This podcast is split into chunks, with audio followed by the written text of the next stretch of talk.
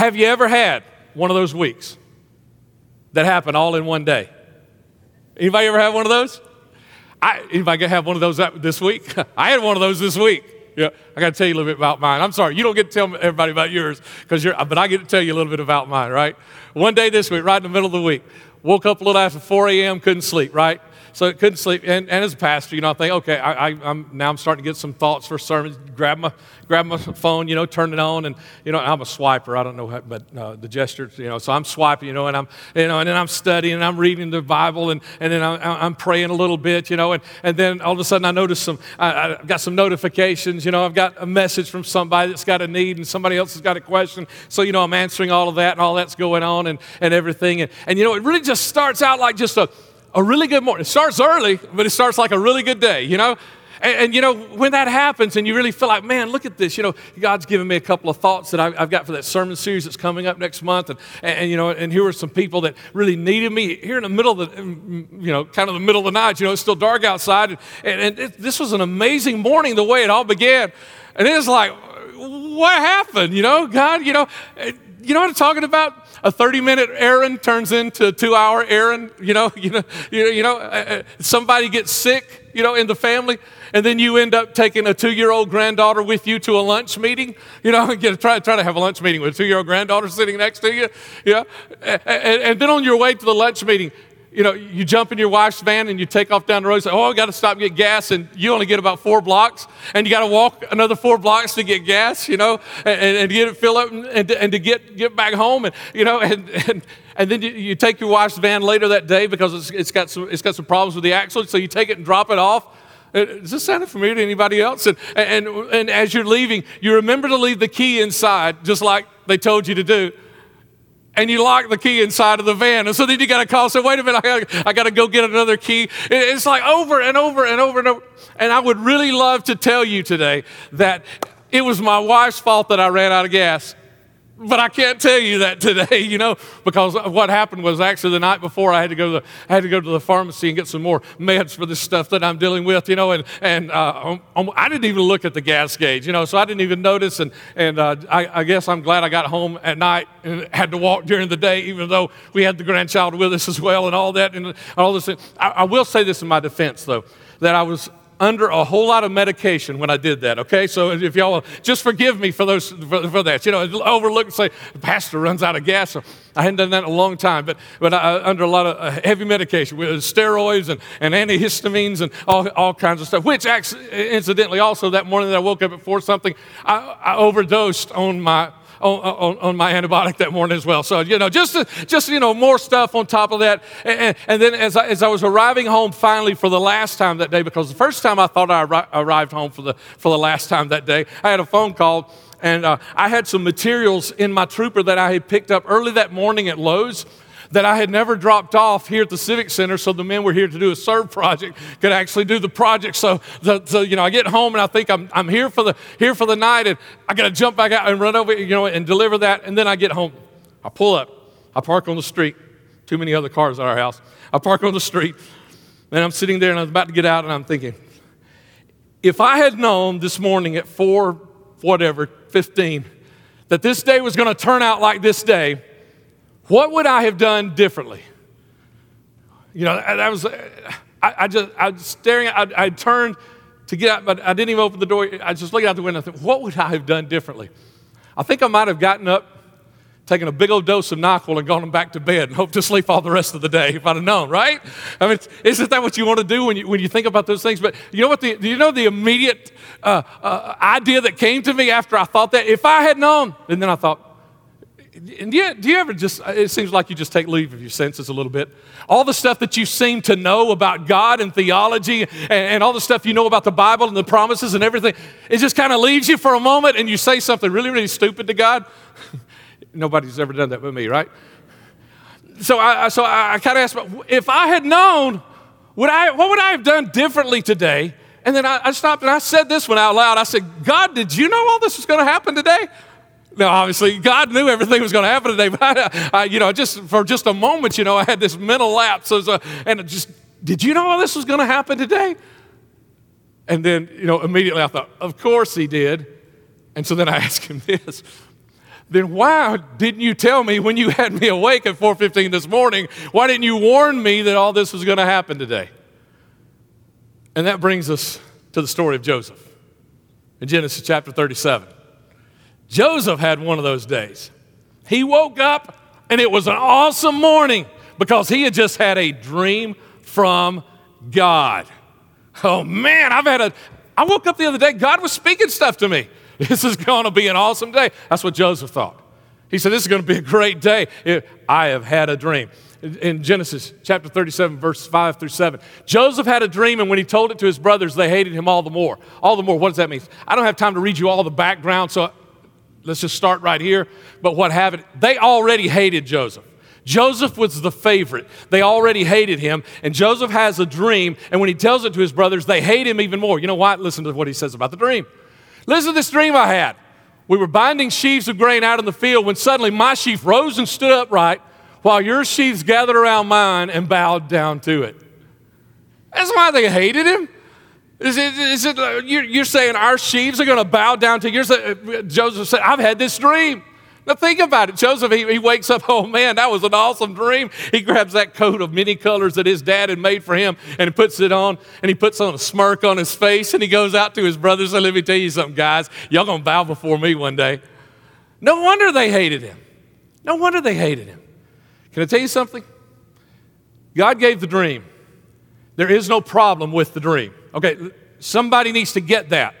There is no problem with the dream. The dream that God has put in your life to have a great marriage, to have a great future, to have great kids, to have a great job, there is no problem with the dream.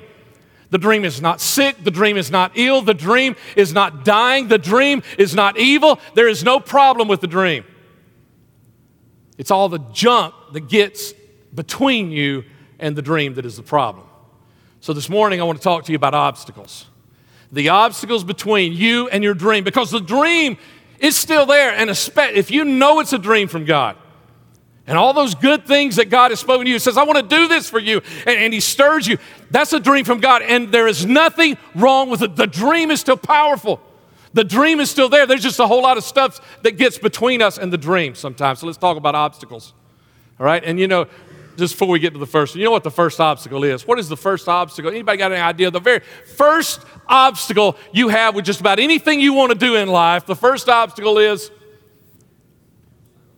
ourselves. Somebody got it. I heard somebody say, I'm the first obstacle to my dream.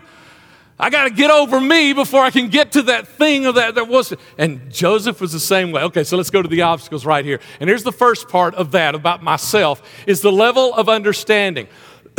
how much understanding do you really have about the thing? Okay, now there is a difference in ignorance and stupidity. Did you know that? In the immortal words of Loretta Lynn, because my wife has watched uh, Coal Miner's Daughter about a hundred times, I, that's why I know this. In the immortal words of Loretta Lynn, I may be ignorant, but I ain't stupid. Okay? Now, you know the difference, right? You know the difference? You see, there's, sometimes there's not a lot of difference in the way things turn out you know, when ignorant people do things and stupid people do things, there's not a lot of difference in the way it turns out, but there's a little more honor in being ignorant than there is being stupid, okay? Here's the reason is because we're all ignorant at times. You entered life ignorant. You didn't know a thing. You had to learn it all. You were ignorant. There's no shame in being ignorant because you just don't know. You entered life ignorant. Those of you that are married, you entered, entered marriage ignorant. You know, those of you who aren't married yet, you're going to enter marriage ignorant. You enter parenthood ignorant. I know you think you know exactly what you're going to do with your kids, and you look at all these people that are messing everything else up about their kids, and you think how, think how ignorant they are, but you're going to learn one day. You're going to learn one day when your 13 year old tells you you are ignorant. and you don't understand how to raise me. You don't know what's going on in me. Were you ever 13 years old, mom? You know, were you ever dealing with these hormones, Dad? You're ignorant. You're gonna, you don't know it today, you're gonna find out when they grow up and tell you that you're ignorant. But there's no shame in that because we're all ignorant. Here's the shame it's when we don't know that we're ignorant. That's, oh, that's, that's the problem here. And here we got Joseph. Joseph was ignorant and didn't know it. Have you ever had to deal with somebody who did not know that they did not know? Yeah, oh, that's one of the toughest there is. You know, and the worst problem you can have, the worst problem you can have is one that you do not recognize. And I know you don't, you think, well, I don't know. I got one I recognize right now that's really, really, really bad. Okay, but imagine you've got that same problem, but you don't know it. That makes it worse than it is right now, right? The worst problem you can have is a problem that you do not recognize. It is a problem of ignorance. That's the problem. You've got, you've got to understand and recognize this so you can do something with it. See, here's, here's, what, here's what Joseph did. Is he got up, he said, hmm, I've had a dream from God. I know it all now. I know what is going to happen. They are going to bow to, and he goes outside and he starts telling all of this, and he gets everybody mad. He gets all of his brothers mad. Now, if you don't know the story of Joseph, I don't have time to, to preach all of the whole story of Joseph, so I'm going to let you in on a little secret right here. Is they get mad at him, mad enough, they start talking about killing him later. And, and, then they decide not to kill him, but they throw him into a pit. And then, and then they, they say, well, let's not leave him in the pit. Let's make some money off of him. So let's sell him into slavery. And they sell him into slavery, and he's taken into a foreign land. And, and they think they'll never see him ever again. So they go home and tell their dad he died. They, they, take, they take his coat and, and they, they, they take some animal's blood and pour it over the blood and take it home to the dad. And they allowed their dad, look at that, they allowed their dad to believe this son that, that, that, he, that is beloved to him, the most cherished. I, I, I know it's wrong for him to love this son more than he loves the others, but he does. And they go home and they allow their dad to believe that this son has died a horrible death. That's how much hatred they got inside of them for that. And you, you know where this hatred came from? Because Joseph was ignorant. He didn't know how to deal with people, he didn't know how to deal with dreams. He had a dream from God, and he said, I have heard from God, and I don't need to hear from anybody else. There's a lot of that going on in the world today. I have heard from God, and I don't need to hear from anybody else. Joseph didn't think, well, my dad, you know, uh, my dad, his name is was Jacob, and God changed it to Israel. Now, you and I know what that means today, don't we? He was the father of that nation over there that God protects when all the rest of the world comes against them. This is who his father was. And he didn't really, he didn't think that, well, you know, my dad, he, he probably knows something about hearing from God. He didn't even think, I need to go down the hall there and say, Dad, Dad, I've, I've had a dream and, and, and this is what I think it means. What do you think, Dad? No, I've heard from God. I don't need to talk to Dad. Mom, or my brothers. Okay, his brothers hated him, but not Reuben. Reuben was the oldest. I mean, if you read the story, look at Reuben, and you see what Reuben was the oldest, and Reuben was taking charge, and Reuben was, was feeling like, I've got some responsibility here. He could have talked to Reuben and said, Reuben, listen, I know I've made you guys mad, but I've had this dream, and I don't know what it means. He could have talked, but, but no, I, I, I don't need to talk to him. I've heard from God. And, and, we, and today we're seeing people hear from God and never need to hear from anybody else, and they've got all these people around them. You know, if God tells you today, if He calls you into the mission field and tells you to go to the very deepest, darkest jungle of Africa and preach His word, then you're going to have to go if that's what He tells you to do. But please don't pack up this afternoon.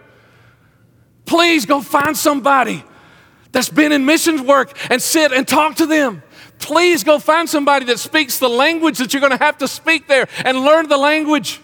I mean, you understand what I'm saying? It's just because we hear from God. I heard from God this Wednesday morning at 4:15, but guess what? He didn't tell me everything I needed to know for the whole day. I still had to reach out and I still had to understand, and I had to understand some other things. Joseph was ignorant, but you don't have to stay ignorant. You can reach out to the people around you that know something Come on, God has given you those people. He's given you those parents. I, have got two mentors and a counselor friend that I talk to. I talk to these people, and I've got these, and they're, they're all kind of different. You know, when I've got different needs, and speak to them. We we all need other people. I've pastored for over 20 years, been in ministry for, for uh, 30 years now, and, and, and I still need people to talk to. I, know what God's vision is. I know what God's direction is. I know what the dream is here, but there's still times that I still need somebody to talk to. I, I don't remain ignorant by, by saying, Well, I've heard from God and I don't need anything else. Yeah, you still need to talk to somebody else. You need to find those people. And that's, that's, that's why it's so important for you to hear this this morning.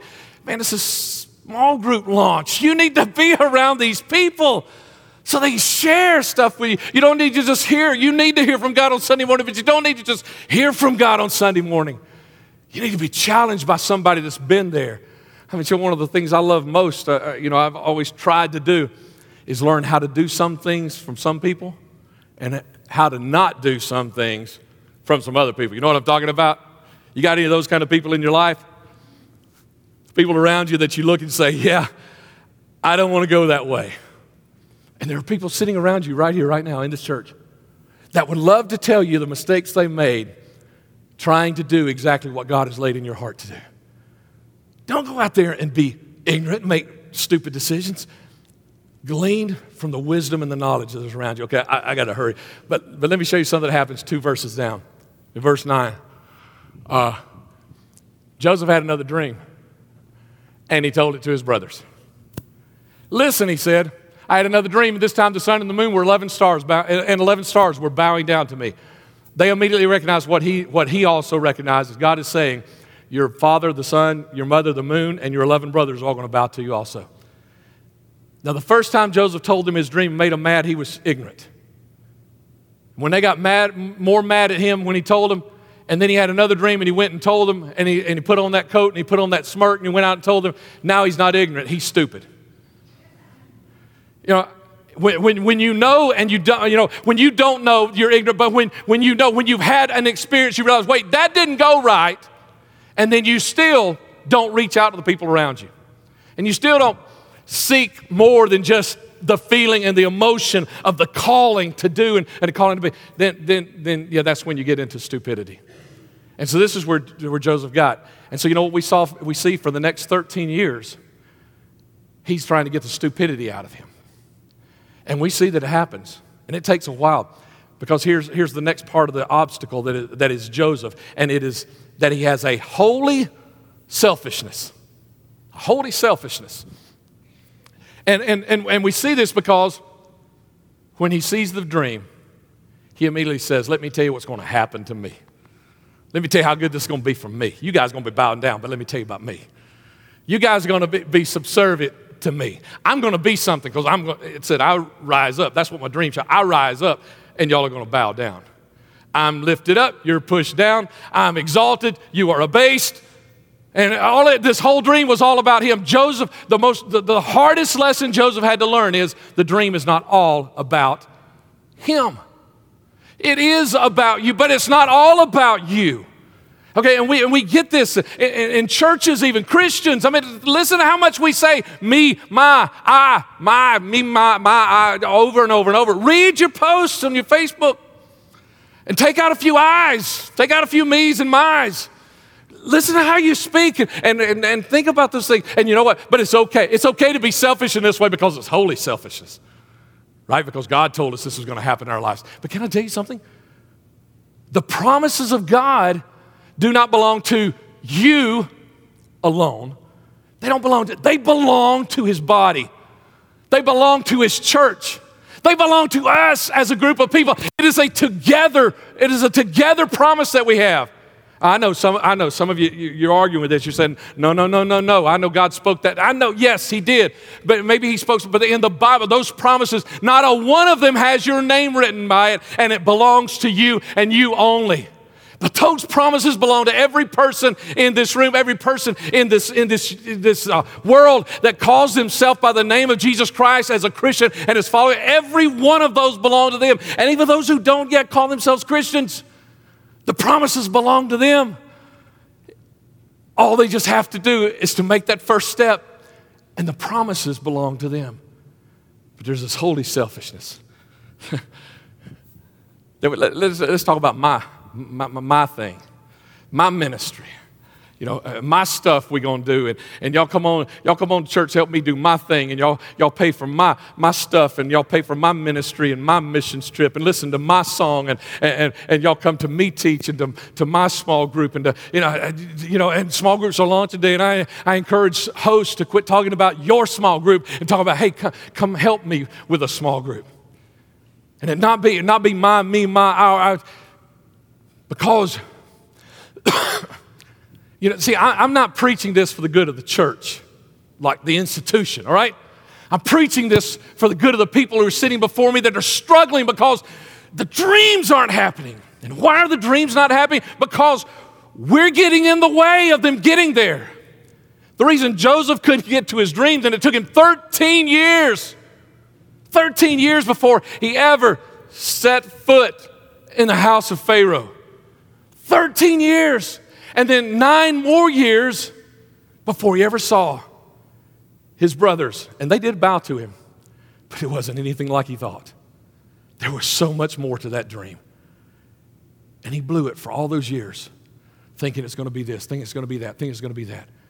And he just couldn't get over it. He couldn't get over it. Let me prove it?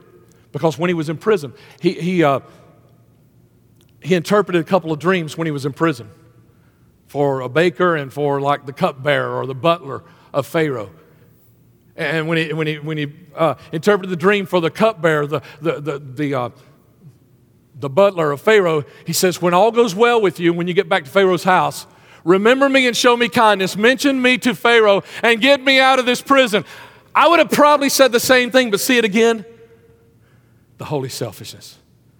It's like Joseph said, Oh, thank God, I've got a friend right here in this prison. He's about to leave. I'm gonna, he's going to be my ticket out of here. Instead of seeing, no, this is just good news for the cupbearer. This is a dream, this is a promise for him. Joseph had to usurp, usurp the dream. He had to bring it into himself and say, Oh, this is, this is going to be good for me. This is going to be good for me. And again, the scriptures that we use, oh, we used it again last week. Talk about Matthew chapter 6, verse 33. Seek first the kingdom of God. Seek, seek God doing stuff for everybody, and then get in the middle of everybody, and it'll be there for you too. See, because here's the thing God doesn't just want to bless you, He doesn't just want to make you blessed, He wants to make you a blessing. And you know what? It's, it's one thing to have blessings. It's another thing to have so many blessings that you are a blessing to everybody else. When he told Israel, he didn't just say, Israel, nation Israel, you're going to be blessed. No, he said, I'm going to bless you so much that you're going to bless everybody you're around. Other nations are going to be blessed because they, they, they connect with you. Other nations are going to be blessed because they're around you. Other nations are going to be blessed because they pray for you and because they encourage you and lift you up and pray over you. You're going to be so blessed that you. So, you know, what, what, we can do is we can keep seeking ours and the me and the mind, the I, and, and all that. Or we can get out of the way and say, God, pour it all into me. Give it all to me, God. I want, I, I want it all for my family. And I don't mean just those three or four or five around you, but my family. Because, see, this is a together thing. The reason I push you to get in a small group. The reason I put, get here early on Sunday. Hang around, don't hurry out the door. Connect with some people because the blessings are not in you getting alone all by yourself and say, Now, God, how are you going to bless me today? The blessings are you getting in the middle of what He has called, created and called His church, that He has made His promises to. He calls His body. He calls us his bride, and that he, he has done all of these things to redeem us unto himself, and the promises are to us. Get in the middle of all that. Be a part of all that because that's where it's at. And I, I, I got to get to this last one. I got to throw this last one at you real quick. This last obstacle conflict with others' dreams. You see, once, once it seems like things start going south, then all of a sudden your dreams start to get run over by other people's dreams, right? Isn't that what happens? You know, you, you got the dream this is going to happen, then all of a sudden things start going south and all these other dreams start coming. Joseph had it. His brothers, they dreamed he would die. I Hope nobody's dreaming you die. You know, his mom and dad, they had dreams for him. He was sold into slavery, had to serve in Potiphar's house. Potiphar, everything Potiphar said, it, it was it, it made Joseph's dream come subservient to it because now he was the master and Joseph was the slave. And so his dream every day slid under somebody else's dreams. And, and, and, and you look around you and you've got all these people around, your friends, their dreams, and the way they, they want to relate to you and have relationship with you and how they require, you know, a, a lot of fair weather type friends, you know, that, that they're your friend as long as things are going just a certain way. And so the things that they require of you that way, those are, the, those are like other dreams that get in the way of your dream. And it's like, I can't get back to my dream because I got all these other dreams. And you get married, and your spouse has dreams, and you have kids, and they have dreams. And they have dreams all day and all night long, and you don't ever get to even think about your dreams anymore sometimes. And you think one of these days we're going to be empty nesters and it's all going to be back to us again, but it's never going to be all back to you again. You've always got, you're always got these competing dreams that they're going to constantly be coming. So what do you do? Understand this. Dreams come and dreams go. Dreams die. People let dreams die every single day. Here's what I want to tell you. Hang on to the dream. Because all the dreams that are competing in your life, yours and all the others that are competing, most of those are going to die. You get to decide which dream stays alive. So dream on. Keep dreaming. Don't let it die. Don't let it go away. You keep it alive. You keep it, you keep it rejuvenated. You keep it stirred up. Because when, when you do that, you're the one that decides this dream is going to outlive every other dream that is in my way today. Make up your mind. And how, how, how do I know? How do I know who's going to who's going to get there? I've, I've pastored now 20, a little over 20 years, 30 years in ministry and 20 plus as a pastor. And I'm not as ignorant as you used to be. I may be stupid in some areas, but I'm not quite as ignorant. H- how do you know? Let me tell you, I, I, know. I know a few things. I'm, I'm a people watcher. I watch people. I like figuring out stuff just by watching people. I mean, walking up down the, the mall, you know, and like just figure stuff out about them. Said so, you know, and just like to whisper to my family, you know, relationships said, look, those are, they're doing this and that and that. And they're saying, well, how do you know that? I, I, I, like to do that. And as a pastor, I think that's just something God kind of gifted me with is to, is to watch people and, and figure out, you know, who needs prayer, who needs something, who needs this and who needs that. And so then when, when pastor says, uh, hey, I, you know, I think you would really enjoy getting to this small group. Understand it's not just because I want to fill that small group up. It's because God's shown me something in your life and you need something. It's because God's allowed me to see something because I'm a people watcher. That's what, that's, that's what a shepherd is, right? He, he watches the sheep. I watch people. And so when you get an email from me, you get a text from me, you get a phone call from me, it's not just because, hey, we got to fill this thing up. You better, you know, you better get there and help me fill this thing. No, it's because you need to be there. We created it. Listen, we, if something doesn't work around here, we'll kill it. We'll shoot it. We'll grill it, you know, sacred cows kind of thing. You know, we'll barbecue it, whatever. You know, we'll get rid of it. We do things not just so we can fill stuff up. We do things because we look and see where the needs are. Who they are. And w- when you get invited, it's because it's because you need to be involved in something like this because of something I see. But let me, let me tell you something about, as a pastor, how, how I recognize those that are going to realize their dream. Last point, you ready for it? How do you know, Pastor? You see, because I look around, I see people say, yep, they're going to realize their dream. And they'll look at another and say, if that doesn't change, they will never realize their dream. How do you, how do you know that, Pat? Let me tell you. It is in the response you have to the pit, the way you respond to the pit. Joseph's brothers got so mad at him, they wanted to kill him, and, and, and Reuben said, No, no, no, don't kill him. Let's just throw him in a pit. We'll leave him here. And Reuben, word, word of God says, Reuben was planning on after everybody left, he was going to go back and get Joseph out of the pit. But they ended up selling him into slavery. But while Joseph was in the pit, your response to the pit tells me a lot if you're ever going to get out of the pit. And here, let me, let me throw four responses to the pit at you real quick. As, as I stand and as I look down into the pit, and I see some of you in the pit today. Some of you got dreams, but they've thrown you in the pit. And you're trying to figure out, you know, I just need a little breathing room. I just need a little hope. I just need, and, and they've thrown you in the pit. So I'm looking over in the pit today, and I'm looking to see who's going to make it and who's not. Let me tell you some things, uh, some things I notice when I look into the pit about who's going to realize their dream, who's going to get out of it. The first one, I, the first one I see is I see, I see that guy who struts around with arrogance. The arrogance. How dare they throw me in this pit? God spoke to me this morning in a dream. How dare, they? yeah. That's the way it works sometimes, isn't it? Man, you come out of your prayer closet, you are on fire for God, and nobody else cares. As a matter of fact, if, if anything, they will destroy the fire that God put in you.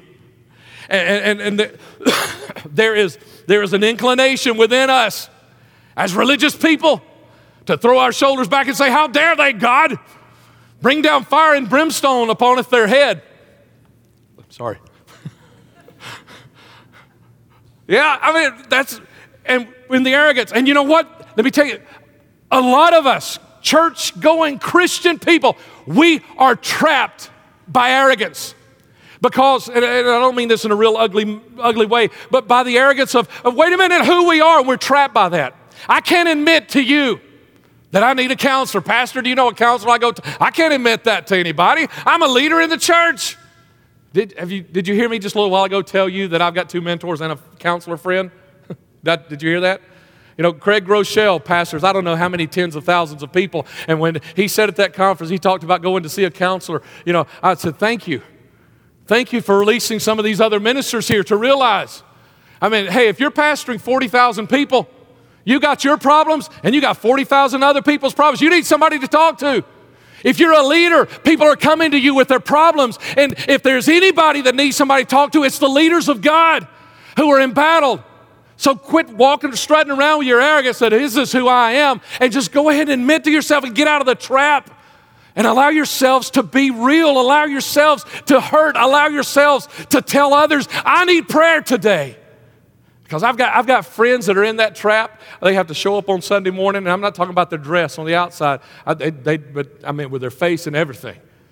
And they have to be, even though they're dying on the inside, they are trapped by the arrogance. I can't let people know that I'm struggling. You'll never get out of the pit, you'll never see the dream if you strut in arrogance. Secondly, those who are sitting in confusion. Says, I, I, somebody's sitting in confusion. I can't figure this out. I don't know what in the world's going on. I don't know, Pastor. I, I relate to that. I got a lot of days. I, don't, I ain't got a clue what's going on. God's given me a dream. I got a vision. I got a. He spoke to me this morning. 4:15. He spoke to me, and by two or three o'clock that afternoon, I'm wondering. You know, so, you ever wonder if you're a Christian? You know, I heard from God this morning, and by two or three o'clock, I'm saying, God, that was you this morning, wasn't it?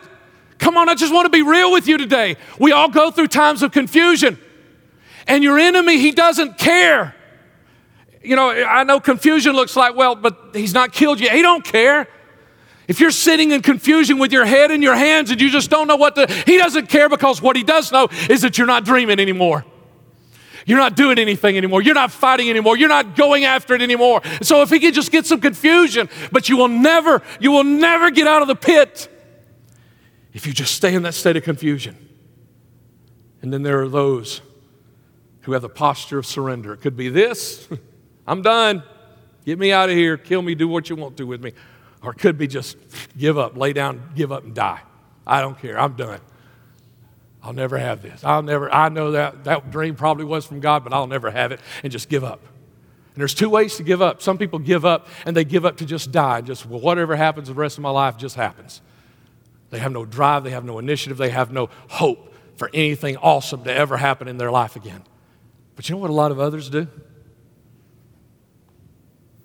They give up on this dream that is awesome, that is wonderful, that is God given because of all the stuff that He's got. And they find something over here that, wait, I can go over here and I'll do this and I'll just be busy and I won't have to worry about the dreams anymore. I'll just stay busy. I'll just stay busy doing churchy stuff. I'll, I'll, read my, I'll memorize more and more and more and more scriptures. Even though God told me to do this, I'll go over here and I'll do this.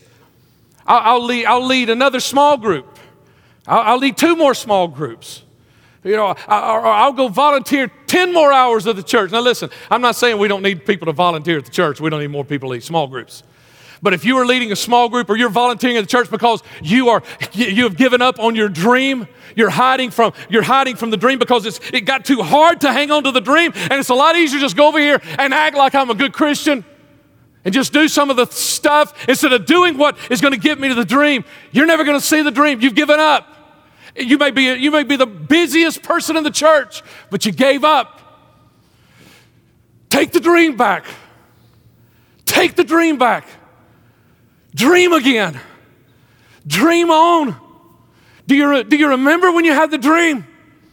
Do you remember what it looked like? Do you remember how awesome? I'm encouraging you to dream on today. I want to ask you. Oh, please, first, please, I want to ask you today. I'm te- I, I, let me tell you, I'm preaching to you, not looking down into the pit. I'm preaching to you from the pit today. I've got dreams for this church, and I don't mean the institution of who we are. I got dreams for you in this church, and we've been under attack for the last two years.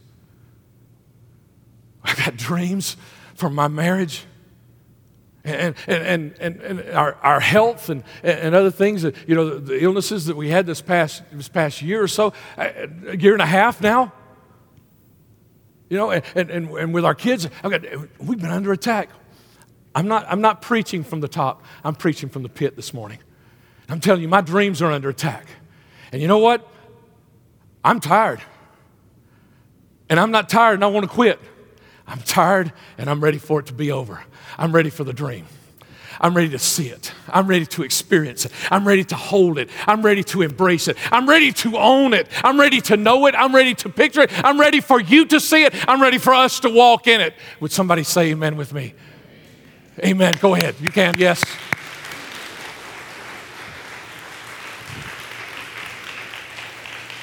Somebody whose dream is almost dead, somebody whose dream has been under attack like mine.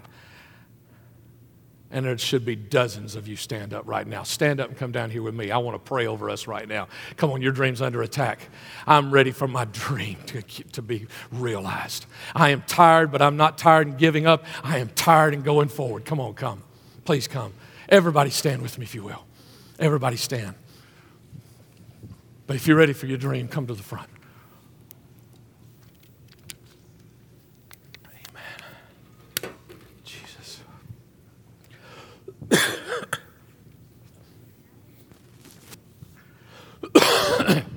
I, I, I didn't tell you what the fourth one was yet. It's on the screen, but I didn't tell you that yet, did I? See. And I want to invite everybody to come, if you will, if you want to join us, please, everybody come. We like to close around front with a final song and a final prayer anyway. We're going to do that right now. But I, I got one last little thing to tell you. And my intent was to get down here and say it, but there's too many of you, you can't see me. so I'm going to stand up here so you can see me. Let me tell you about the people that get out of the pit. Let me tell you about their posture. Let me tell you about their attitude. Let me tell you about their faith. It is a posture of determination. It is an attitude of determination. It is a faith of determination. Because when I look over into the pit as a pastor and I see some of my brothers and sisters, some of my family, and that's the Christian family, you know what I'm talking about, right? Talking about you guys. And I see you struggling because you're in the pit. And I look over and I see you, and I say, There's one that's going to make it. You know why I know? Because they're pacing because they're stirring themselves. And I'm not talking about physically, I'm talking about spiritually. But if you want to go ahead and pace right here, you can with me, okay? They're pacing, they're stirring themselves up, they're brooding.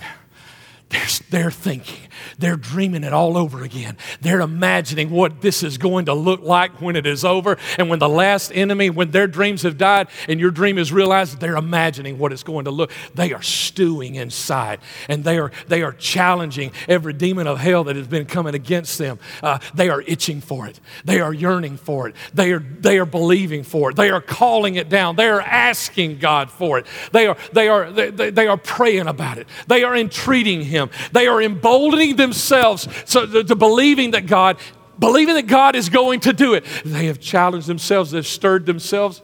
They're, they're passionate again about the dream. They are impassioned. They are now, they're now on fire. They're ready to go. Y'all go ahead and start playing when you can. They're trusting God again. It, it looks like it's over, but they're trusting God again. They're believing again. They're willing to believe. They're choosing again. They're imagining again. They're picturing it. They're visualizing it again. They're tasting it again. Oh, come, come on, somebody. Bow your head with me right now. Just close your eyes. Is that you? Is that you? They're speaking it again. They're reframing it all over again. They're imagining how wonderful it's going to be. They're challenging. They are battling. They are warring.